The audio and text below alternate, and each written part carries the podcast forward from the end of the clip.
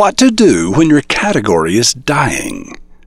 The Monday Morning Mail for January 29th, 2018. Didn't Coca-Cola used to have the most wonderful TV ads? But when's the last time you saw one on TV? Have you heard of vitamin water? Coke bought it for $4.1 billion. Traditional soft drinks are now less than two-thirds of Coke's business, and that percentage is likely to decline. The problem, I think, is that we fell out of love with sweet, syrupy soft drinks, and Coke saw the handwriting on the wall. So they evolved into ready-to-drink teas and coffees and juices and dairy products. Coca-Cola knew it was time to reinvent themselves, to transform from one thing to another. This is why, after a continuing series of mistakes, failures, and course corrections, they will continue to thrive. Reinvention is easier as an evolution rather than an all-at-once revolution. But this takes foresight. Do you remember when travel agencies were a big thing?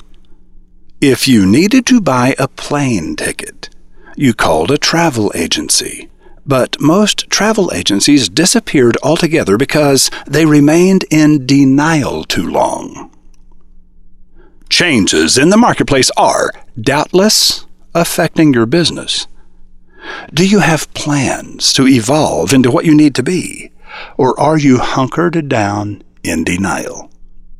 I happen to know a number of bright and successful church pastors across North America. Interestingly, they all say the same thing. Gone are the days when most people attended church services every Sunday. Most people attend once a month these days, and the core congregation comes to church twice or three times a month. But these pastors aren't complaining, and they're certainly not lecturing their congregations about it. They are successful because they have adapted to what is. Have you adapted to what is? Or are you trying to turn back the clock to the way it ought to be, or used to be, or the way you would like it to be?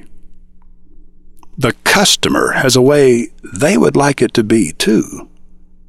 Will you listen to them, or will you insist they listen to you? Is this something you'd care to discuss?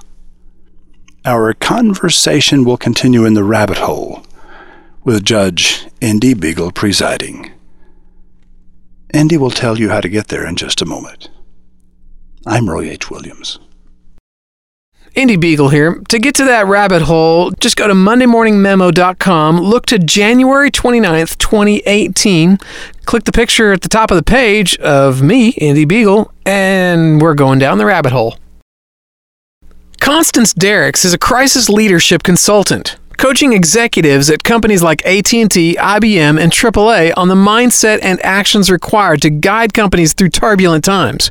This week, Constance, the decision Dr. Derricks, shares her formula for helping business owners kick aside convention, make tough decisions, and take decisive stands in a crisis. When the going gets tough, Constance knows how to help you get going. Roving reporter Rothbart always finds the most interesting people to interview at mondaymorningradio.com.